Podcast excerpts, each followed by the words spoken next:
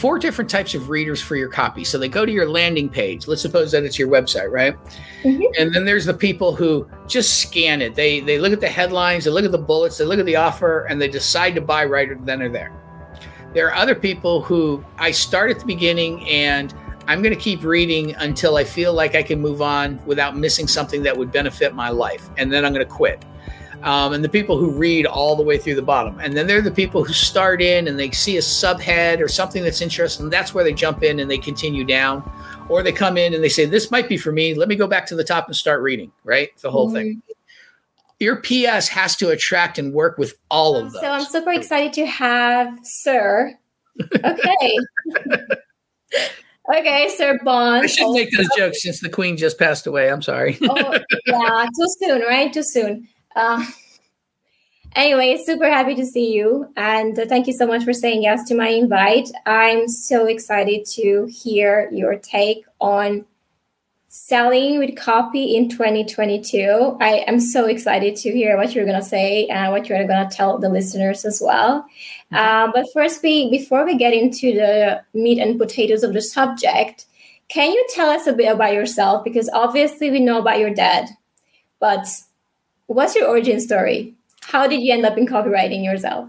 Well, that is I, my origin story is really rare and unique because I, I was just telling somebody else on the internet that I don't have the I was sleeping in my car on disability and doing drugs, you know, and then I saw the light story like a lot of people give, you know, a lot of people give those stories where they're like, you know, yeah. the rags to riches thing. I actually grew up in the industry. Um, but I'll give you a, I, you know, I haven't mentioned it in a while, so I'll go ahead and tell you really quickly what happened was uh, my dad had five children, but I was with him one time when, you know, he had blown a lot of his money. He, he blew his money, made money, blew money, made money. And so one time he was in the, I just blew all my money phase. And I said, you know, I'm really lucky. And he said, why is that? He said, um, I said, because I get to see how you make the money. You know, like my, my older brothers, I was the youngest you know, they get to just, you know, have the toys and stuff like that. I get to see how you do it. He's like, that's the smartest thing I've ever seen any, you know, young kid do. So he immediately started training me because my dad started thinking differently than everybody in his generation about not just marketing, but parenting and things like that. So all of a sudden, I'm going uh, to meetings and, uh, you know, I'm being flown to go um, with him to go attend meetings and learn about doing stuff in the business and seeing how the business works on a level that no kid was allowed to do. And that included one day him taking me out of school and saying, you know, they'll teach you history or math tomorrow. Today I'm going to show you how magic happens. And he took me to a lunch meeting with Jay Abraham and Eric Weinstein. Eric Weinstein was a top list broker. So you had the the list he was the ma- he he understood because what you want is market message offer, right? So he knew the markets and then Jay would talk about what the offer was and my dad would talk about the correct message right? So the, the three of them together and it was just like one after another like you know okay this is what this is what to sell to this list. This is what to sell to that list. So i grew up in the industry. I mean i literally as a kid was licking stamp you know sealing stuffing and stamping envelopes for test mailings. But um, but I was also, you know, he would explain what's going to happen at this meeting before we'd go. I'd be there for the meeting, and he would explain afterwards what happened during the meeting you know so i mean my my origin story goes back to really being you know trained on it the way that most fathers would train their children um, how to play baseball or something. I was trained how to be a marketer. And then um, i had success on my own and my father wanted to brag about it and i said no because you know i've seen what happened when you bragged about it and i didn't appreciate that. And then i found myself actually teaching some of his proteges and some other people who were the top copywriters new techniques and new ways, new processes for copywriting. And so then I ended up kind of falling into and enjoying it because the one thing I realized is I got bored with hearing the same old things about, you know, the money's in the list and things like that, you know, my, you know, for 400 times growing up and going to all of these different mm-hmm. conferences. And so I learned how to, uh, but I, but I paid also attention is I watched my father teach a lot of the top copywriters. So I learned how to teach copywriting. And so I sort of now drifted into um, showing people how to do all the stuff that other copywriters are um, are learning from uh, from everybody from all the books and all the classics. But my favorite thing to do is add some brand new twist to it that nobody's ever heard about. And so and and it, it makes the and I believe in processes. That doesn't mean templates. I mean mm-hmm. processes. Like if you're going through these steps, this is where you're going to find something that will make your stuff unique and better. So mm-hmm. that's my mm-hmm. story. Well, thank you so much for sharing that. That's awesome. So you essentially were sponging up all the knowledge the only receptive child in the family. By the way, um, I was also wanting to ask you this question because when I was reading the Boron letters, I was thinking like dear bond, and I realized you had you know brothers and you have other siblings, and I'm like thinking, okay, so I wonder what your siblings are thinking about the famous Boron letters that are you know dear bond. Are they jealous of that? Or I don't think you know. Um, well, you know, there's only one other brother that actually knows a lot about marketing. Um, that's my brother mm-hmm. Kevin, who's my partner. Um, mm-hmm.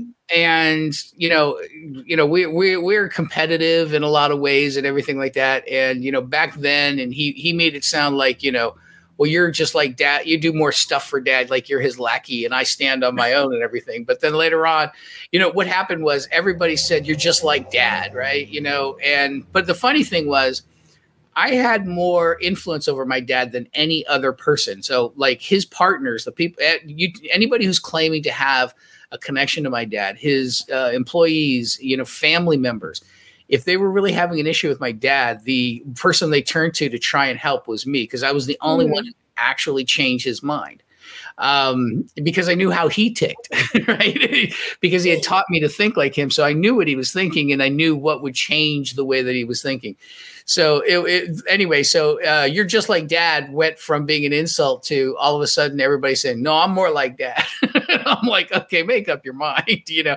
So after, you know, when he passed away and his legend grew, it was you know it, it, all of a sudden turned into a competition to see and it was like before you know i didn't care i'm just me you know i i, I think like my father but i also understand how my mom thinks and she's a polar opposite so yeah. But i'm also the only one with a unique name you know everybody else yeah. it was Jeff and Kevin and you know Dean. was it know. coming from James Bond or? Oh, it is. It absolutely came from James Bond. He didn't like Ian. He didn't like Fleming. Uh, he was reading James Bond books. He loved them. Um, and he went to my mom and said, Hey, if by the time we leave the hospital, we don't come up with a better name, can we name him Bond? And my mom said, You know, if we don't give him a name, you know, I know that we'll be lazy and he'll never have a name, and his birth certificate will say Baby Boy Halbert forever. So mm-hmm. she agreed to that, and they didn't come up with a different name, and that's how I got the name. That's, but it's a special name. Like when I was telling people, you know, I have an interview with Bond, and like, which one, James Bond? I'm like, no, the other one. Um, I was reading the footnote, I think, in the Boron Letters when he passed. I think you were adding some funny comments there about him, you know, having a cardiac issue or something. I don't know, but something that was his heart that he wasn't eating healthy after all. I don't know. I remember reading something like that. Yeah, actually, I just recently, I'm the first member of the family to actually survive a heart attack. I just had Oh, one. you did? Yeah, oh I had one earlier this year. And the funny part about that, um, I don't want to take too much time away from giving value to your readers, but the the weird thing about that was I prepared for it because mm-hmm. I early on realized I learned from my dad's mistakes right? And I learned mm-hmm. from them faster than he did so that I didn't even get into the trouble that he did. And I mean, mm-hmm. I'm talking about a lot of mistakes, but I also learned from other people's mistakes. And by the way, mm-hmm. you should try and learn from other people's mistakes. It's a great life mm-hmm. lesson. But one, you know, my great grandfather, my grandfather, and my dad all died of heart attacks.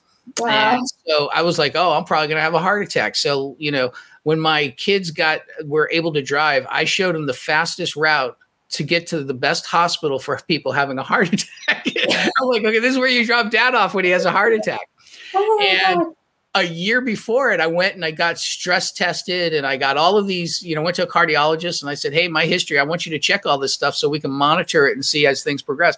They're like, You're in perfect shape. I was, you know, not perfect as in, but my heart and my cardiovascular health by all the tests were, were completely clear. I was hiking mm-hmm you know, earlier this um, last year, I did a 52 mile backpacking trip, and mm-hmm. at the beach, I was along the boardwalk. I was walking five to 10 miles, like you know, four or five times a week. And then all of a sudden, I, you know, got out of shape for a little while because of a, it's a long story. But anyway, and I went to go join a jujitsu class and I came out and I was like, I think I'm having a heart attack. And, and, um, I went home and I said, Hey, you guys should take me to the hospital, you know, or I'm willing to go. And they took me and hooked me up. And the, I recognized it. And the preparation was so fast because of that, like showing everybody how to drive. Yeah, it's insane. That between an hour, and within an hour of me having it, I had my stents put in and they said, you know, there's no damage to your heart now because you did that so quick. wow, that's incredible. It's runs in the family yeah, the one thing I realized that, that you know he talked about jogging a lot, and I tried that, but it's mm-hmm. really hard on your knees. So I did a lot of walking and hiking, and apparently fail, right? Um, so what I will suggest is do what I do now, which is more swimming and cardio and you know bicycling and getting your heart rate up for a good period of time. And you know, I'm getting back into shape finally because right after my heart attack, uh, I was getting into shape and then I twisted my ankle like a 90 degrees. and, yeah, so that actually depressed me more than the heart attack. But anyway, so you know what I was correcting about that is you know my dad was somebody who would do something that he couldn't maintain. He would fast and he would diet and he would do these restrictive things, but it wasn't a lifestyle change that he could keep up with. You know, you can't not mm. eat forever, right? yeah. And you can't jog forever. It's it's bad for your knees. anyway, yeah. that's what, that's what I was commenting there. No, that makes sense. That's why I was reading the footnote. I was thinking about, you know, it was so funny what you commented there. I just wanted to say that to you as well. But I'm glad you're okay and your heart is fine. Please stay with us for a long time because we need you. So, um, just going back to copywriting, okay. the main subject of today.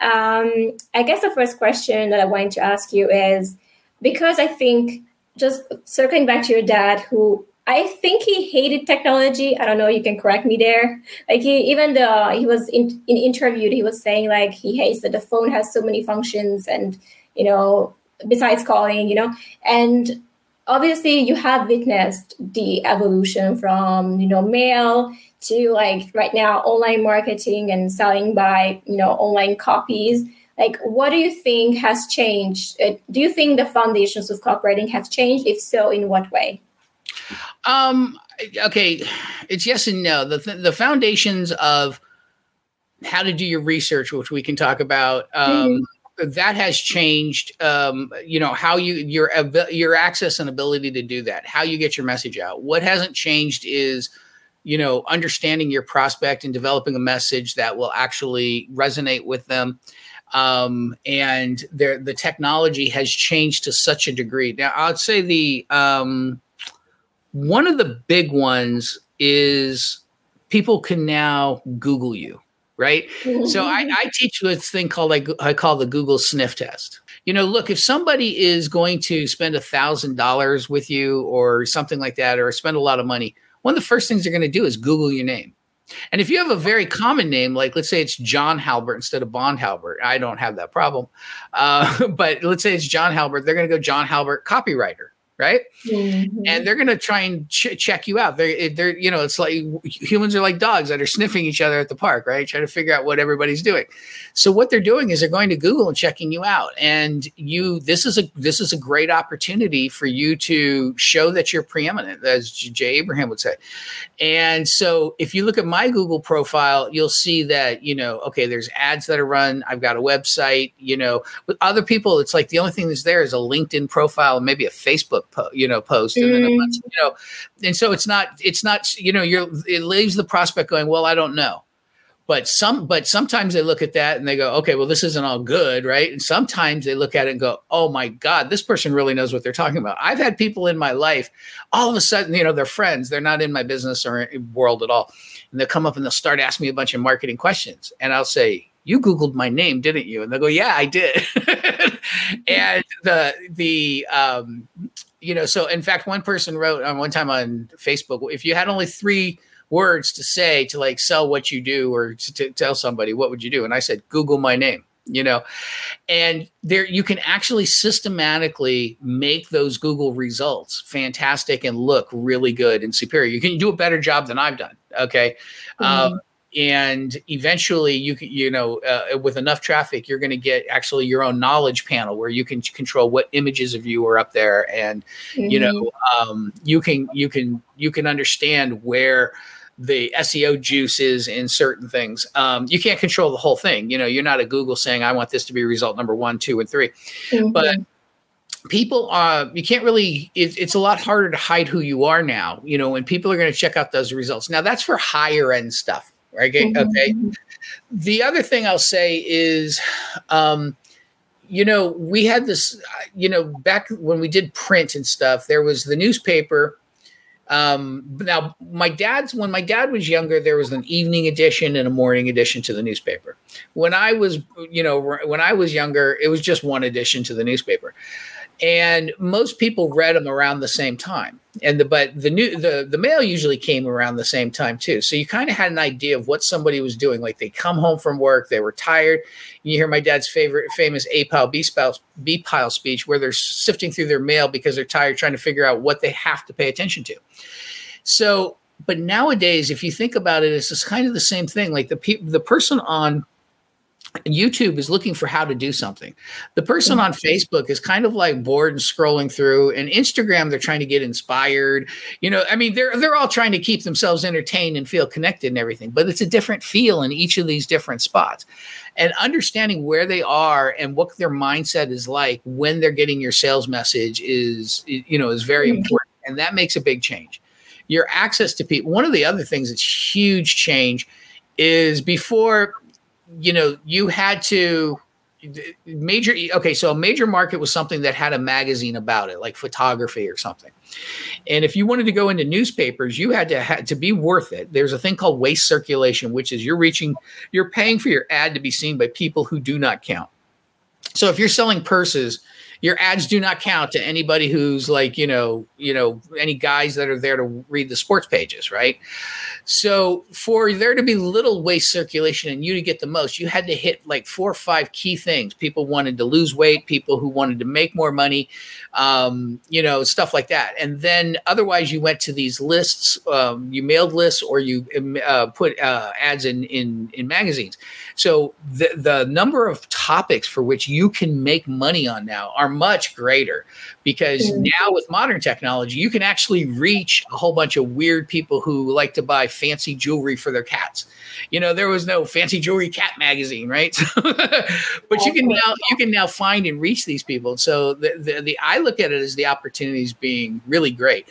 But you know, you, if you go back to the basics, like you know, what happened was my brother and I had to convince our father that the World Wide Web and the internet was something a little bit more than a big filing cabinet. I mean, he he fought us on the left and right, but as soon as he did, he went right to the basics. He went and said, "Okay, this is what the net's like because I go on the net now and I'm trying to figure it out." And you know, this is what people have problems with, so this is how I will easily overcome that problem. And he created the Gary Halbert letter, which became the online mecca of copywriting. So yeah. if you go back to the basics, you can understand all of these things, but you just have to have a good willingness to say, this is why I'm here. This is what, you know, this is the feeling and emotions, and this is the time I usually access this thing. I have this mm-hmm. saying, which, does, which is, I'm not arrogant. I'm just confident everybody else is as screwed up as I am. So what that means is that, like, you know, if I found myself wasting three hours on social media, I'm pretty sure there's some other people who did the same thing. anyway, so there's a, there's a lot that's changed. Um, with the with the you know the the technology that's out there but i think it's only made things easier and it's made and it's also lowered the barriers to entry because before if you wanted to test something you wanted to test a book or an idea or a concept you had to pay a lot of money and wait a long time for those results. They had a thing called what we call double day, which was 11 days out for an ad. You got half your orders within the first 11 days. It might have been direct mail. Anyway, so that meant to, you know, to really get the results, you had to wait 22 days. you know, now you can run a Google ad. You can't get the results in one day. That's a mistake. People have to run their ads for about, you have to let it grow for five days, even if you're getting nothing to see whether a Google ad is working. But that is lightning fast compared to the way it was back in the old days of print. Yeah, uh, thanks for sharing that. Um, can I ask you about the Google sniff test? Like, how do how do I pass the Google sniff test? Like, what do I need? Um, okay, well, I'll give you examples. You Google your name, right? And So, mm-hmm. what comes up when you do that? There's you can advertise on it. That helps um, because that's a sign of professionalism when you when you have an ad. Oh, thank name. you. Okay, there is having your website. There is having Amazon books. Now, I'm not. You know, anybody can put a book up on Amazon. Anybody can do that. And so it's know, no longer like, oh, I'm an expert. I got a book on Amazon. But if somebody's produced three books on Amazon, they probably know something about that topic. And if those books have a lot of reviews, so you can mm-hmm. manufacture that situation. You can be interviewed on several podcasts so that the videos and the and the images that show your imaging um, is you know showing you speaking to an audience of people or to teaching in a classroom that helps add to the professionalism. Now, that's, you know, th- this is a different thing depending on what industry you are in right mm-hmm. so you know if you are um, you know you're a professor at something like that you know you want to show yourself teaching a class in a university setting um, and so there's all kinds of uh, you know just if you went through go through mine and say you know how could i make that happen and the answer is do podcast interviews the answer is control what images are, are actually out there. You know, if you have just one image out there, you know, go get a professional photographer. I wish I had done this. And in fact, I might still go redo it. Get a professional photographer. Actually, I'm sorry. Don't even have to be a professional photographer. Get somebody in a college that's studying photography. They don't even need to be expensive. St- look up articles on how the best way to pose so that you know you look good or whatever it is and then get three different outfits and go create three different images and rotate them around and when you're doing your bios for different things. And so all of a sudden these are the three images that convey what you want. You know um, if you were selling motorcycle equipment you know you'd want those images sh- to show you like at motorcycle races and in helmets mm-hmm. and stuff like that. If you know so it's it's stuff that matches the persona of what people are expecting from an expert in your field. Um, so there's you know you know take a look and reverse engineer what you're seeing that other people do and then say how can i get that done? And it's not that difficult. You know what i'm saying? It's you know um you you can you know so uh you know i remember one time i was at dinner and somebody was talking about podcasts and i said you know actually i think i've been on more podcasts than i've listened to. And i went to spotify and i went and looked at my name and I was like, oh my God, there's a ton of these podcasts that are in Spotify that have been, you know, that I've been on. I had mm-hmm. not really realized. And so, you know, that that means that it's that's all those things that you see on my profile are things that you can do on yours. So that could be a YouTube channel, even if it's only got three videos up there. I actually deleted all but three videos um, you can, you know, so all of those things that you see. So you can do a little YouTube channel, you can do an, an Instagram thing. You can do um, go on to like I said, go on to interviews and podcasts and things like that. And then all of a sudden, you're and make sure and make sure that everything lists the one the word that people are going to put next to your name: copywriter, mm-hmm. marketer, author, mm-hmm. um, you know, nutritionist, health coach, whatever it is.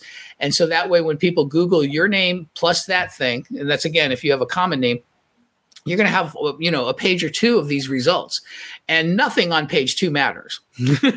The, the, truth is most of the time nothing past the, the they call it okay a newspaper used to come in folded right?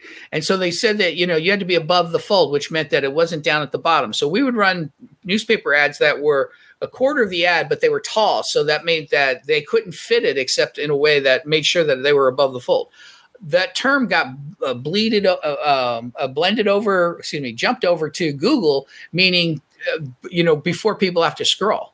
Right. Mm-hmm. So very few of that stuff even matters. But if you turn around, you're scrolling and you're scrolling and you're scrolling, and there's nothing but people saying, wow, this person's a great nutritionist and they, you know, the, the nutritionist to the stars, you no longer have to, you know, you you've kind of pre sold them. Now they're wondering, okay, can I afford you? Mm, thank you. That's those are awesome. I think I need to write two more books and I'll be good to pass yeah. the test. um, question back to you. Like, do you see all this like featured in Forbes, ABC, Fox, like all these bot, you know, publications? Like, what's your take on that? Because I think those who don't know marketing might believe that's not a not a paid article. I mean, have what do you think about it? I think they do, but I think the problem with it, and this is one of the problems that um, I think a lot of marketers have these days, is they're acting like they're they're their mark their um, prospects are marks like they're stupid you know mm. like you know hey i've got this new new book uh, you know this pdf but it's only available for 50 people well, you know everybody knows that there's no such thing as a digital limited number of digital editions of something right so it was mm. something that very quickly became like a dumb idea and the problem i have with it is people are going to find out eventually. So eventually you're going to have to take all that down because, you know, people like, yeah, yeah, everybody can put that Fox thing up there and everybody can put this as seen in Forbes. So I never bothered to do that. Mm. You know, there is uh, a new thing where a lot, uh, it, well, it was new, but it was, but very quickly died. And somebody was paying, they, what they would do is ha- through an intermediary, they would pay to have this documentary and make an actual documentary film about them. And then they would rent a movie theater in Hollywood and act like they had a premiere of a movie about them you know? And now now you know you see all these people who are like you know we're flying private and stuff like that. Yeah there's a jet service that charges like 500 bucks to fly you private to um, las vegas. You're just taking pictures on that. Then you find out that there's actually companies that what they do is they rent their Lear jets on the ground for Instagram photos. and so these people, and, and, now at the beginning, everybody's buying that. And they say, yeah, and it's, but it's kind of like buying likes. The problem with this in buying subscribers is you ever mm-hmm. go to mm-hmm. somebody's profile and it's like, wow, you got 1.4 million subscribers. How come you only have 30 views on your video? You know, how come you only have 20 likes on your on your video you know i mean it, it you know people aren't stupid and even if they are stupid somebody's eventually going to point that out to them and stuff like that. So i don't believe in you know people talk about being your authentic self. I don't know you know i'm talking about just being you know honest and real about it. You don't really need to do all of that stuff in my opinion. Um the fake it till you make it thing does work at the lower levels. And by lower levels i mean the lower levels of buyers not the low you know the, you know everybody in you know there was nobody at my level who didn't know these people were renting a lamborghini that they you know and the lamborghini never left the garage because they couldn't afford to put miles on it right? You know because they charge per the mile that you know even when you lease them and stuff like that. There were none of us that you know there uh you know there there was one that i thought was really hysterical. And i you know somebody had pointed out this you know taking this picture on a jet with all these models right? And it was just one dude and all these models. And the the the, the glaring most outstanding thing was all the models were doing that you know like that quiet like like why didn't you instruct them to smile you know it made no sense so you knew all of us you know i mean it was like just glaringly obvious you paid for this photo opportunity thing and i don't think i don't think that in the long run it does you any justice to your branding i think in the short term it can um, mm-hmm. so i'm not knocking the game that of people doing that it is just um, you know, there's a lot of people out there who are, you know, letting people think that they came up with these brilliant ideas that have been around in direct marketing for mm. decades. And but eventually they go to the Gary Halbert letter and they're like, oh, this is where they got that, you know, and they they they do that. All the you know it happens, and people tell us all the time. I was so enamored with this guy; everything he was saying was fantastic, and then I found out that oh yeah, this is all taken from a guy who passed away, you know, a decade ago. no, no credit yeah so they, they they they lose a little bit of uh, of that kind of credit but it, it's good for jump starting your your business. It's good for jump starting your career and it's good for the people who don't you know getting to people who don't know better. But it will um it, you know you quickly um you know it, it, at a at, once you get to the level once you're higher up on maslow's hierarchy of needs your business is not you but your business is higher up on the thing it's not helping you um, eventually get found out. You know, there's a f- politician who was famous and he kept, you know, he wanted to be on Time Magazine, but he had these in his office fake Time magazines, you know, made up with his picture on it. I actually saw one in real life, and then it was like it became a story. They actually did a story about how he had faked those things, and it just, you know, it's it, it in the end uh, look, you're gonna be you're gonna be wrong in your life. You're gonna say things that are incorrect, or you're gonna say things that are true, and then turn out later that the situation has changed. Let's limit the number of possibilities of that. Is what I'm saying. My rule is don't say anything like, okay, look, your your goal and copy is to you know is to say all the things that you really want to say that you would say if this was like you know god let you make you create the perfect client product or whatever is your offer and then back it down to where you could look your mom straight in the face and sell her that and say that to her you know and you know this is assuming you're not a jerk to your mom. But you know so you know the thing is you write what you know we call dream copy which is this is the way we'd want it to be. Then you back it down right? And then mm-hmm. you know a lot of the people who don't care they're short you know long, short-term gain long-term loss will go ahead and you know let the little lie go Excuse through me, exaggeration go through Mm-hmm. And what's ridiculous about that is most of the time you can turn those lies into truth, but just by making them true. You know, one of the things that I do differently and my dad did differently is, you know, if if you studied, uh, if you wrote the copy first before a product was finished, you could add into the product. So, for example, let's suppose you have a coaching program and you write your dream copy about it, you know, and then you say, and we've got this and we've got that and you didn't have this or that yet, you can go put this or that into it. It's not often not that hard to do that. You mm-hmm. know, um, so if you want to say, and we've got the world's best copywriters in our group that are also contributing, and then you go, okay, I'd like to say that it's not true right now. And then you call up a few people who are the world's best copywriters and you say, would you like to contribute? And they say yes. And you say, boom, I got it.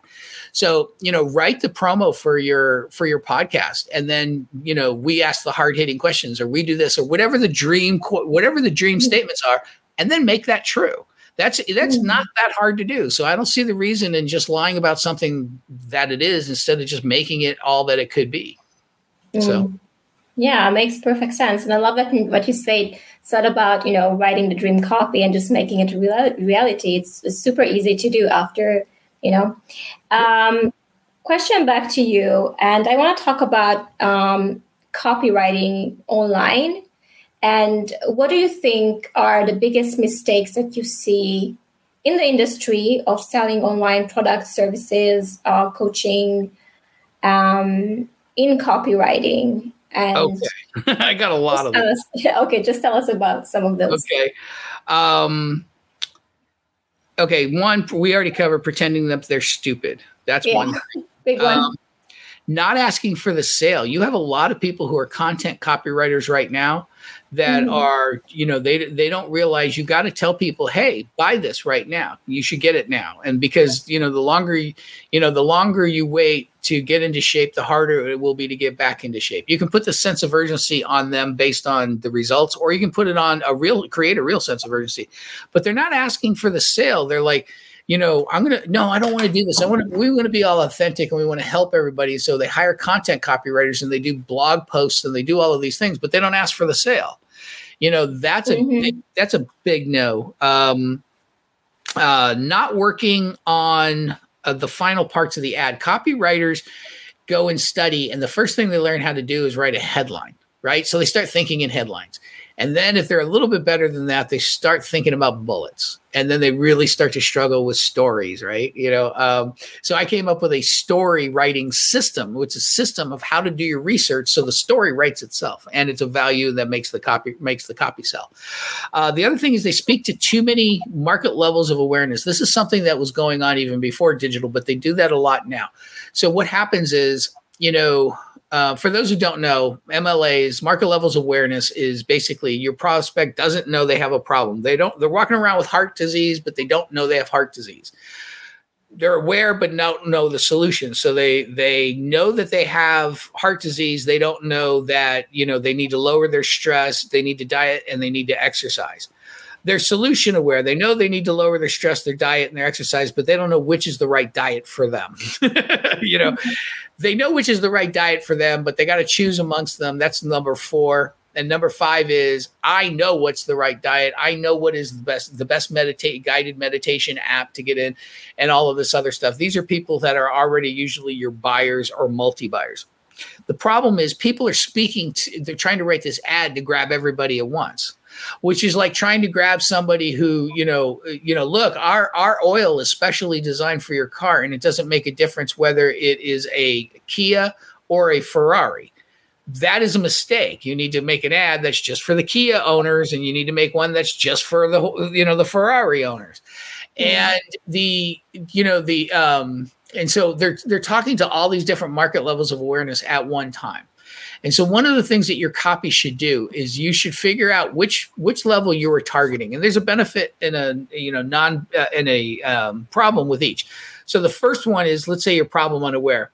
You got to make people aware of it. So you have to call them out by symptom. You can't say, "Hey, you know, you want to take care of your heart disease" if they don't know they have heart disease. The mm-hmm. benefit is that's the most number of them. That's the biggest group of people. So you call them out by symptom. You say, Are you over 50 and you've gained two inches of belly fat in the last three years? That could be a sign of a deadly heart disease time bomb ticking away. And so, but your marketing should take them from whatever market level awareness you are already going after and raise them one or two, right? And then sell them your solution you should say, look, you know, I, you know, I just had a heart attack, and man, it was in a struggle to figure out what are all the way, the key ways to you know to get get yourself back into shape and to get your heart you know and to you know mm-hmm. um, to live a long time. And you know they talk about this and this and that. So i tried all the different diets. And let me tell you which ones works and which ones don't. Let me you know there's um you know and then if they're at the very end of the spectrum they're they're already fans and everything all you're doing is reinforcing and telling them they made a good decision. So you say you know hey, you know, here's why the Halberts have been on the leading forefront of teaching copywriting for decades and how come they're still continuing to innovate. And it's the way they think. And then the fans will turn around and say, okay, yeah, that, you know, that's why I, you know, follow him. that's mm-hmm. why, you know, um, that's why I do it. You tell them their place in the history of the industry and stuff like that.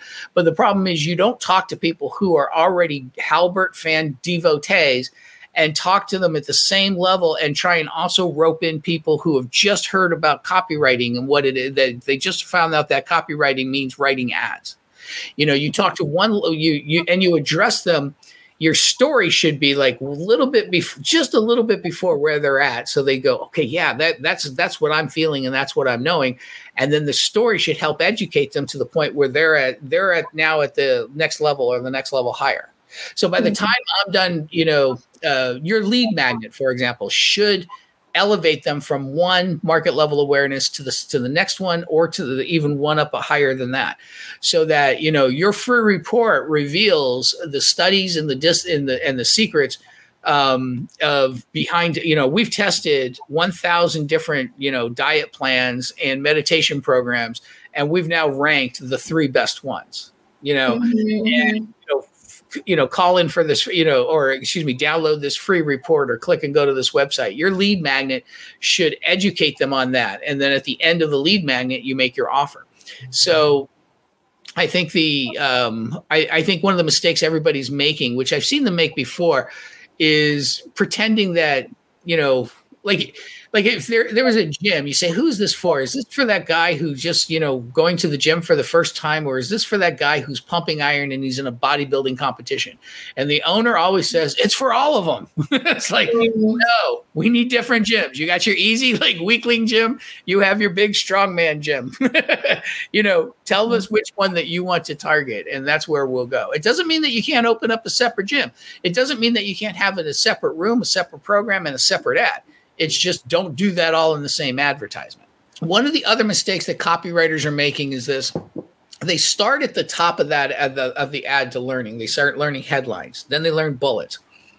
If they're lucky, they learn some storytelling techniques. The other thing that they're doing, um, two things that they're doing. One is they're not studying closing arguments.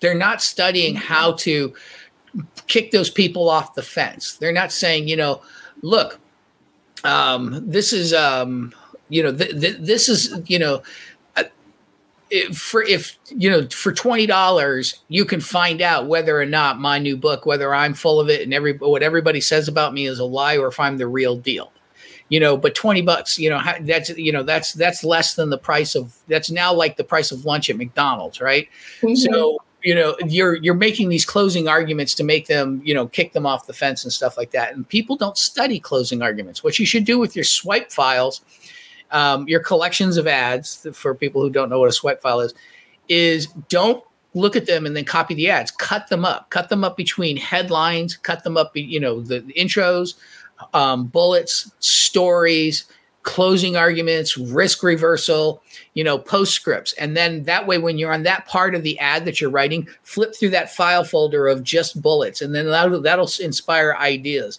And now mm-hmm. you won't sound like you just ripped off the most common ad in your industry because they're from everybody's industry. Okay. Mm-hmm the final thing is everybody's trying to be too entertaining these days. Um, entertaining is not bad, right? You, you, know, big problem nowadays versus the old days is people love to read in the old days, and people can get bored easily. So, you know, but it's not their attention span that's dropped. People say that, but that, you know, Marvel two and a half hour movies proves their attention span hasn't dropped. It just proves that you need to keep the action going a lot right? But there are people now who are trying to be just entertaining. And I, you know, there's this, you know, one copywriter, like three people said, oh, the, they write these great emails, but each one said, but I've never bought anything they they sold. And I was like, well, mm. then not a great copywriter.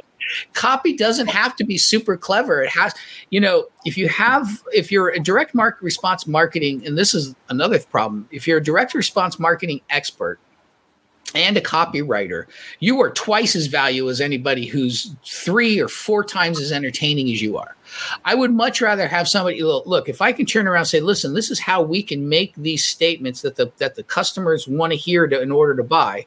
And we can make that true and change the product. And that makes it a better offer. And that makes that offer match the, the, the market better. And my job of making the message is easier. I just need to describe the product and the offer. I just need to say yes, this includes this, and other like other and unlike these other people who say this includes this, ours really does include it, and here's why, and here's what we put together. I would rather have somebody who's like, you know, let's take the most basic, which I'm not a fan of, um, copywriting concept. I think I've heard it from John Carlton and some other people, which is here's who I am, here's what I got, and here's what it'll do for you. Yeah, yeah, I heard that from That's not really super nuanced, right? That's not like a lot of detailed things, but if you took that and you know have a copywriter who says look we're going to do that and then we're going to mail everybody who didn't open the first email the same thing with a different subject line because that's a direct response marketing strategy right mm-hmm. that person is worth more money than somebody who can write a better first piece of copy because they're to they're to bring you in more dollars. So everybody's so worried about being clever and entertaining and you know you know like oh do you see you know the killer use of those emojis and whatever and I'm not against emojis they work in subject lines and stuff but th- they're so worried about that and being entertaining and getting laughs in likes mm-hmm. that they're not getting sales. And if you want to become worth it as a copywriter, you need to study direct response marketing strategies as well because it also leads to more business. So if I look at your funnel and I say, listen, you know, you're yeah, you're you're I, I did this thing recently where I took an Excel like spreadsheet, right? It's like a calculator.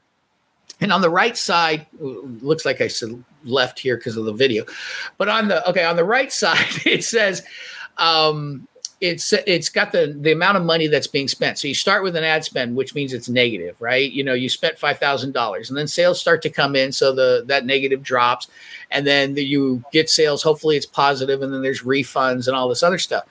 And when you do all of this stuff, you can turn a negative campaign into a winner by adding an upsell right? Mm-hmm. Teach your clients that. If you can teach your clients that you can turn a negative campaign by adding it into an upsell, um, and or adding a, an offer at the end because you've captured their names and addresses anyway, mm-hmm. then um, you know you can turn a negative campaign into a positive, but you've also created work because somebody's got to write that upsell. Somebody also has to write that back end offer. You know, even if you're talking about, look, you know, your refund rate is high, let's look into that. Let's make some changes, but then let's also write a stick letter and that is to make the sale stick. Let's talk about what's coming up, reinforce their decision of why they buy, teach them how to go through the product and make sure that they're happy with it so that they don't want to re- refund it. Talk to them about we're also going to be adding this really soon, and really soon means it's right near where the refund time limit would have been. you know, these are stick, you know, stick letter strategies, and that means you get to write it, right? So if you're a direct response marketing expert, you not only get to teach them how to make more money you also get that uh, in, in turn adds to more work for you. I'm sorry, mm. I'm quite a bit. no, that makes perfect sense, and thank you so much for sharing that. Um, so, what I think is that, and correct me if I'm wrong, but today copywriters also have to have some other skills that they had to adopt, right? For the funnels, the upsells, like those skills i'm not sure if they had to i mean before that was not even an option but like well, they don't need the tech skills. So, for mm-hmm. example, mm-hmm. they just need to understand what these things are. So, mm-hmm. the, okay, so let me give you an example. One of the, uh, you know, one of the highest paid marketing consult, direct marketing consultants is, is Dan Kennedy. Mm-hmm. Dan Kennedy, you can't get in touch with without a fax machine. Now, do you even know what a fax machine is? I do. your your parents had one in the basement, right? You're like But the point is, the tech people need to know how to do that, but you just need to know the concept of um, okay, look, you need to add an upsell. You need to make this more mobile friendly, you know, and what, you know, mm-hmm, mm-hmm. you know, so, you know, I don't know if you're using WordPress and you're going to need this mobile, this mobile optimizing widget or plugin, or if you're just going to, you know, take your website and increase the font size or whatever, let the tech people worry about that. You do not have mm-hmm. to do that. That's not your job. Um, but your job is to understand the experiences they're going through. So I'll give you an example. And this is, you know, um, this is one research technique, which is to walk in the shoes of your prospects. So one time I was looking at a, I was writing, actually, I got so many examples of this. I'll give you one. I was writing an ad for a website about free things to do in Los Angeles, right? And it was a Google ad. And so what I did was I went and I Googled that and I looked at the results and I asked myself, what are the problems with all of these? And I knew that the big problem was, and so I was like, okay, the website, the the URL address would be, you know, free things to do in Los Angeles. So that's promising that it kind of has to deliver on the promise because that's in the flipping URL. So if I say copywriting secrets, you better have some copywriting material listed in that in that website if that's in the website name, right? So I knew that was going to be in there. And then I put in uh, an amazing, almost unbelievable fact, which was that the we had made sure that the calendars had thousands of free events to do, right? Which really wasn't that hard with all of the different events and things that, you know, classes and museum events and library events and everything else. So we made that. That was like an unbelievable, oh my God, I got to check this out. But I added this one line and this was my very first Google ad ever. And it got a double digit click through response. And this was after, you know, this wasn't in the early days when everybody, you know, nobody had Google ads. I wrote the line, no signups necessary right? Mm. And because I knew everybody going through there was tired of clicking on these ads and saying, "Oh, I got to sign up for this. Oh, I got to sign up for this. Oh, I got to sign up for this." Now, I did have a thing that's saying, you know, you can sign up for all these other extras and benefits, but I just provided all, made sure that everything was being provided, and that was actually true. And people were more than glad to sign up. They mm. went in, they found out, oh, look, this actually delivered. Look at all of this cool stuff to do and you know and and so what happened was the and this is another thing that marketers don't do is they're not marketing all the time they they think about their business when they sit down at the computer at a blank screen to write their copy you're going to get crushed by somebody like me who's walking around thinking about that you know and like oh you know what and and going through the motions and and having a gut reaction and saying oh this is what really sucks about this industry is there a way to fix that? You know, here'd be a way to fix it. Let's try it. Oh, that worked. Now I've got some. I've got a better offer than you do. I don't have to be a better copywriter. I got a better offer, right? Mm-hmm. wow. So you know, I mean, it just it's it's it's uh, like the the powers in your research. The talent is in the gut feeling that you have and the ability to see opportunities for for for being better than other people other businesses in your competition. The professionalism is in the editing you know? That's mm-hmm. you know and it's in what the professionalism means that you're doing the work. If you look at the, the very very top copywriters in the world that i respect each one of them is willing to work the customer service line. Each one of them is willing you know the, the hours they put in is so many you know and other everybody else is like oh man i just wanted to have a brainstorm in my while driving in my car and i wanted to travel around europe when i did this. And you know i was hoping that you know you know my e-commerce idea would just explode and i'd be going to parties. It's no it's work. It's you know my dad worked hard when he when he was working. He didn't work often. I don't work often. But when i do i put my mind into it and i put you know I, I, I dive into it. And it's going to be you know by the time i'm sitting down at the computer i've got you know a whole bunch of notes on things that i want to say about the offer about the product or you know to create and make make that dream copy true and so that gives you a huge advantage Mm-hmm. What's your go-to research methods? Because you were saying, you know, stalking the competitors, like what they are missing. But what, what, how do you go about? Okay, well, uh, one is you want to shop the competition. You want to go through and buy the other products that people are doing, and this is not looking for their best practices and you know stealing their strategies or modeling them and everything. You're looking for what they screw up, right? You're mm-hmm. looking for how they can make it better um, and you look for what are the what are the things that I'm doing that frustrate me, and then you're looking for opportunities and ways to make that not frustrating. Um, so that's one of the things. And the other thing is, um, you're looking at um, being willing to talk with those customers. You know, whether you're working a customer service line, going to events where the buyers are. Like, you know, you want to sell to Disney fans, you got to go to the D3 convention and sit around. Now, and you can do surveys and stuff like that if you if you have to work remotely, but there has to be very open-ended questions or no questions at all. So, in other words, if they're already talking, you just sit there and absorb it, right? Mm-hmm. If they're not talking, you ask these kind of open-end questions. You know, you know, marketers with a college degree, and actually, I have a college degree and you know it's they teach them to do things like you know that's where you get like a survey this thing was easy to use. Agree, strongly agree, disagree. Where I'm like, did you find it easy to to to you know to to use? And if not, why? I want to get them talking so then they use their words, right? When they use their words, their words can turn into my copy, right? Mm-hmm. Um, and another place to get great reviews and everything is reviews. So long ones are the ones that are more valuable than the short ones. But I will look into reviews and I'll find out all kinds of stuff. I'll find out you know they'll they'll talk and they'll they'll let you you can figure out their market level awareness because they'll be like you know i tried you know i tried so and so's workshop and that didn't really do it for me. So then i went to so and so so like okay yeah they're they're not uh, they're not in market level awareness one or two um, and so this is how they're thinking, and this is what they want. I look at the negative. I like the negative ones better than the the positive ones because it tells me what they're really thinking there and they hate. There's not like they say. There's nobody tells the truth like people who are drunk or angry, mm-hmm. and um, I'll look at their names and try and get the demographics. They'll mention things like, you know, my kids and stuff like that. And I was like, okay, wait a minute. You know, I, you can get an idea from um, who they are and their pictures.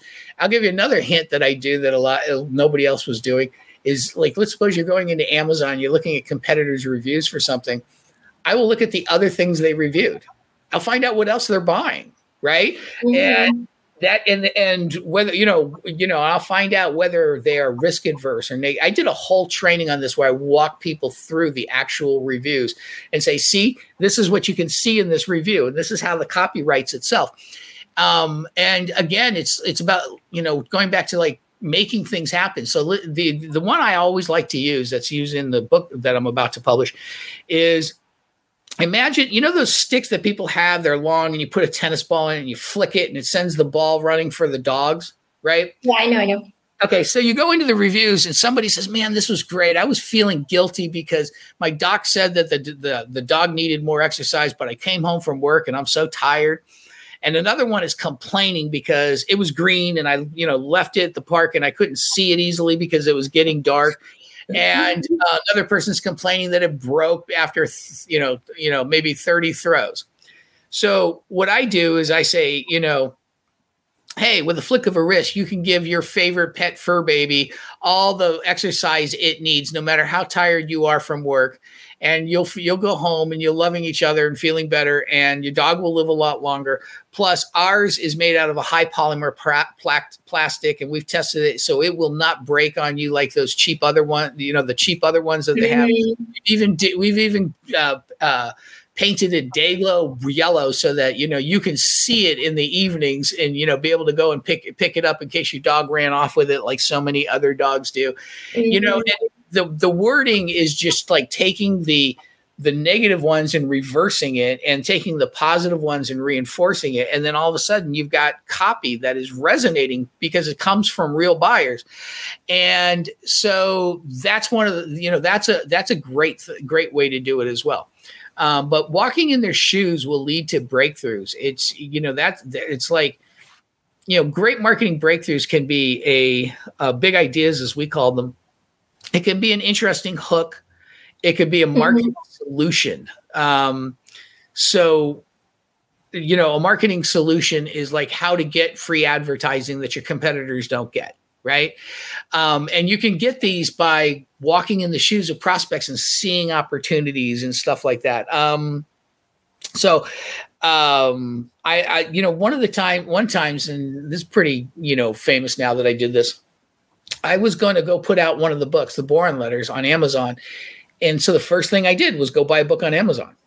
And as I did that, I was looking at the book and at the books, I think I looked up scientific advertising. I scrolled down. It said, you know, for 25 bucks, I get free shipping. It says people who bought this book also bought that book. And I was mm-hmm. like, I mm-hmm. want to be there, right? I want that to happen with my book. So what I did was I told, um, I, I, I was like, what would Amazon want? Well, first they're going to obviously connect the people bought this book did buy this other book right? That's the you know that's a natural the computer's doing that. But some human is programming this computer to decide and they're not offering books that are free or a dollar right? That makes no sense. Why would they do that? And i knew that kindle didn't want your book to be over 10 bucks because they dropped your commission from like 70% to 40% so what i did was something that no other marketers were doing at the time and I threw an, uh, a webinar for people who bought my book. And I said, if you bought a copy of the Boron Letters, whether it's on your phone or anything, hold it up and, you know, with a picture of your smiling face, and then, um, um, and then post it on your Facebook and put hashtag the Boron Letters, and then I will invite you into a free webinar. Okay. Mm. And so I did that, invited them into the free webinar. Now, because of the webinar, I have their names and addresses as well, you know, because they opted in for it. But on top of that, what happened was I told everybody now, hey, if you like that, you should also go buy John Carlton's book, The Entrepreneur's Guide to Getting Your Shit Together. And so um, it worked. Like, so all of a sudden I looked at, entrepreneur. you know, so when, so John would sit there and tell everybody, hey, go buy my book. And when he did, it was adding book sales to mine because it would say, hey, people mm-hmm. also bought this book, you know, the Boron Letters. And he called me one day and he said, "You know, how'd you get people? How'd you get Amazon to send emails to people who buy my book um, to sell your book?" And I was like, "I didn't even know they did that, right?" So I was like, "Let's try this again." So I wrote an email and it was called The Holy Trinity of Copywriting Books. It was the subject line. And it got the highest open rate of anything, even higher than anything my dad had ever written for his email list. Mm-hmm. And this is an unscrubbed list with thousands and thousands of names on it. And it's like a 52% open rate, right? Wow. with unscrubbed names, that was a pretty big holy, holy cred. So I told him to go buy Scientific Advertising, the Robert Collier letter book, and the Boron letters, that these are the three main books and everything. And so it worked again. Now I see all these people that are, you know, that are connecting mm-hmm. the connecting the two. And so what I was doing was I was marketing to them, but I found a marketing solution, right? What because I was walking in the shoes and I saw an opportunity. And it's kind of like, you know, I'm on your podcast. You know, the question I see an opportunity, you know, maybe I could sponsor and pay a fee and sponsor people's podcasts. Sponsored by you know halbertizing the greatest you know copywriting mentorship program in the in the in mm-hmm. the world or whatever. You know you see these opportunities by being some you know by pretending you're new and trying to study copywriting right? You see these opportunities that other people don't that can be a marketing solution. And then i took it another step further and i i said to people if you buy my book on editing, this is I wrote the first book on editing sales copy ever written, and I called the people who in uh, I don't know if they do it in France, but in America, all these realtors leave these notepads at your door that like you can use a shopping list for with their names at the top. So it's kind of like you sit around in their in their uh, in their kitchen. You know, it's like leaving your business card in the kitchen. and They're using it all the time.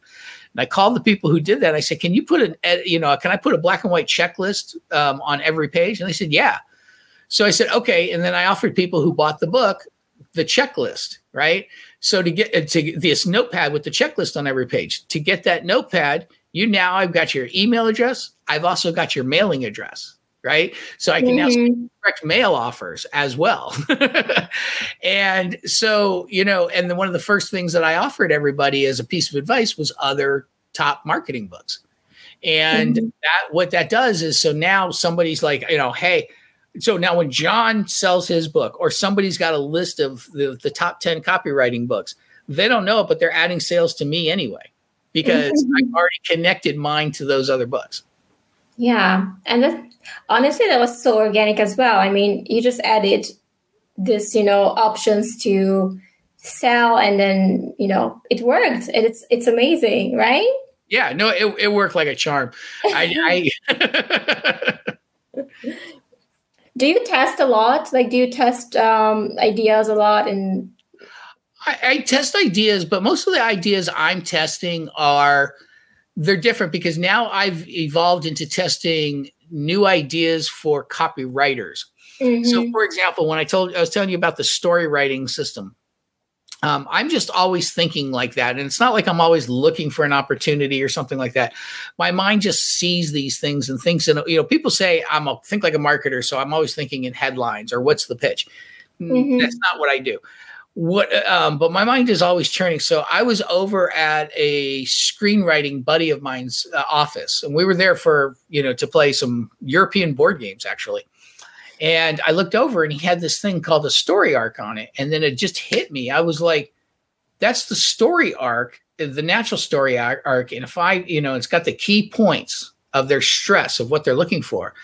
So if I have a question that's designed to go to, let's say the the audience or or a business or whatever it is that I'm doing the story on, to find out like so the story arc starts with you know what were you doing you know what life was like? And this is the same thing that happens in movies. Somebody's just cruising along they're a librarian going about their day and then boom some something happens. They get robbed or there's an in, there's an inciting incident right that changes their life forever. And then they go on a they have these mounting problems the, and the mounting problems come up and then they get really really bad they peak and you're almost giving up and everything and then finally you get this breakthrough and you're in the life is great phase right? This is the, this is the pattern for most movies. There's different story arcs but this is the general pattern of most of them and so i was like you know when it comes to business I can actually do that and I can write the questions to get the answers from people, open ended questions of what was you know so i will go in i would go into my copy group and i'd say okay what were you doing before you decided to become a copywriter? Right? I'm getting the what was life before the incident inciting incident. And i would ask these questions out of order.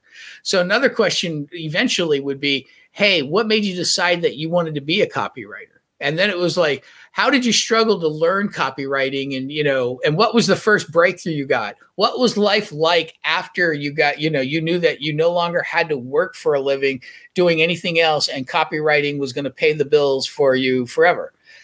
And then uh, you know i asked these questions out of order and then all of a sudden you stick them and now you're all of a mm-hmm. sudden you've got the whole pattern. You've got the story of your average prospect that makes them go hey yeah that's me. That's right. That's you know. So they're somewhere on that scale.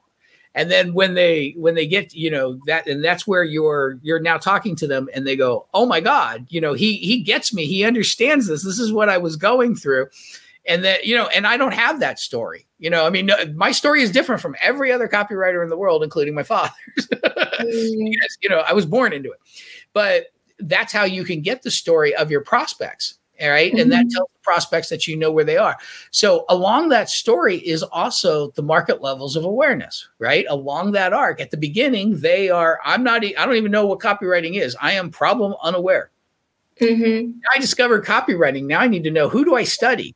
That's not, you know, I'm problem aware, but not solution aware. Okay. Mm-hmm. And then I started looking into all these people and I heard about these different clubs. I didn't know which ones to join and which one of the good ones. And I didn't know if I should get a mentor, if I should read these books first, if I should start handwriting ads, blah, blah, blah, blah, blah. Mm-hmm. And then, you know, I, sh- and then I, figured that out. And then i struggled to get my first clients and you know and then you know get i wanted to stop going from client to client and i wanted to get to high paying clients that everybody talks about and make that a list. And then you know at the, to make a long story short now we're at the very end and clients are calling me and i'm turning down work left and right and have to raise my prices and you know i'm in demand and life is easy Yeah, and it's so natural as well because once you see, do you see patterns easily? Because what I've heard from you know what you were saying, it seems like you can see trends, patterns like super easily. You can spot them. You can see like logical patterns and just. I took an IQ test once, and it said that my strength was patterns. Yeah, I can see that. So I think recognize a lot of patterns. yeah, you can. That's what I feel like that you have this ability to just see patterns when people don't see them. So maybe that's your superpower. I, I, I think it is. I think what happens is, I'll give you an example of a pattern, and this will give everybody a, a tip too. I noticed that the best postscripts in copywriting, um, that one of their best things that they did was they three kinds there's four different types of readers for your copy so they go to your landing page let's suppose that it's your website right mm-hmm. and then there's the people who just scan it they they look at the headlines they look at the bullets they look at the offer and they decide to buy right then or there there are other people who i start at the beginning and i'm going to keep reading until i feel like i can move on without missing something that would benefit my life and then i'm going to quit um, and the people who read all the way through the bottom. And then they're the people who start in and they see a subhead or something that's interesting. That's where they jump in and they continue down. Or they come in and they say, This might be for me. Let me go back to the top and start reading, right? The whole mm-hmm. thing. Your PS has to attract and work with all of those because it's the last, you know, it's one of those things that, you know, it's the last thing that OCD person's going to see. It is also mm-hmm. one of the first things that person who just scans real quickly is going to see. So that is an opportunity to make them feel like they have to read your copy. So the way that the best thing to do is I, I, created this. Now you can do it in many different ways, but I like to say if you have nothing else, just say remember, repeat the main benefit, and then repeat your sense of ur- sense of urgency. So remember, while I promise I can make you a much better copywriter in a in shorter time than other people can, I only have room for three people left in this group. Now you're sitting there going, well, if this is true and I'm interested, I better read this offer. If mm-hmm. you are, I've read the whole thing, it still works and it kicks them off the fence. It mm-hmm. works for no matter who's reading it, right? And you're and you're putting a sense of urgency into making them read the offer if they didn't, and kicking them off the fence if they read the offer and they need to do this. You're restating that sense of urgency, and so it's a it's a it's a great little trick and then once you know tricks like that, you can just go, I've got a better way of putting the sense of urgency. And you don't have to do that, use that little formula, that little template. You can actually do better than that. But when you have nothing else, starting that way helps you, um, helps kick that off. And what happened was there was another, an, another one I'll give you. The, I was noticing that everybody everybody started teaching this stuff and I hated it. It was, you know, you have to say I and um, you have to say you and your four times as often as you say me and my, right? As you mm-hmm. talk about yourself. Because it's about the prospect. And that's true. It is about the prospect and the prospect's benefit. And people start off wanting to tell you about like, you know, the you know, I want you no, you didn't mention my college education. You're flipping your your your prospects don't give a crap about your college education. They just you know they you know they care about what's in it for them. They want to care that you can make them a better copywriter. They care that you can make them a better you know help them lose weight. They care about the results and whatever. So but when you're telling your story i said the best and this is a pattern i recognize in all the best ads. The i and the me were always taken on the negative and the you and the your was the positive and you took them from a place that was worse than they are to a place that was better than they dare dreamed. So you say, you know, I was so worried about my business. I had borrowed money from the in-laws, and I knew that I did the calculations. And if I get, if the business didn't start becoming profitable within a month, I was going to have to file bankruptcy. And I didn't know how to tell my wife that. My parents, my in-laws were going to probably hold it against me for the rest of my life.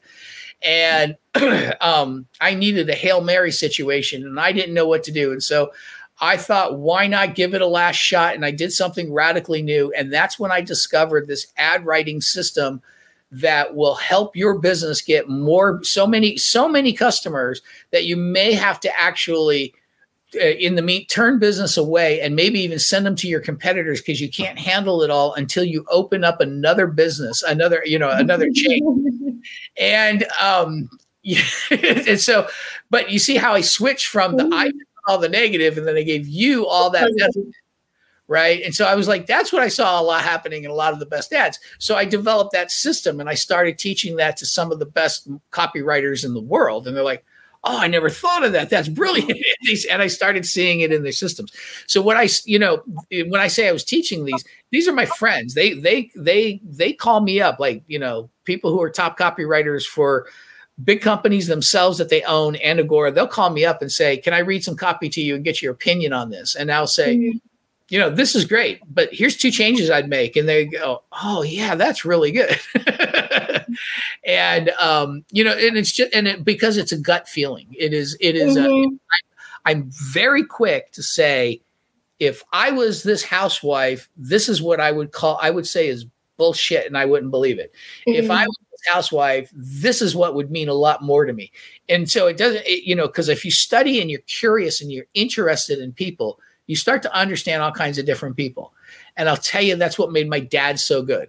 Mm-hmm. Um, most of the people and the great copywriters could sell one type of person, but even if they were if they were better, they could sell to one type of prospect.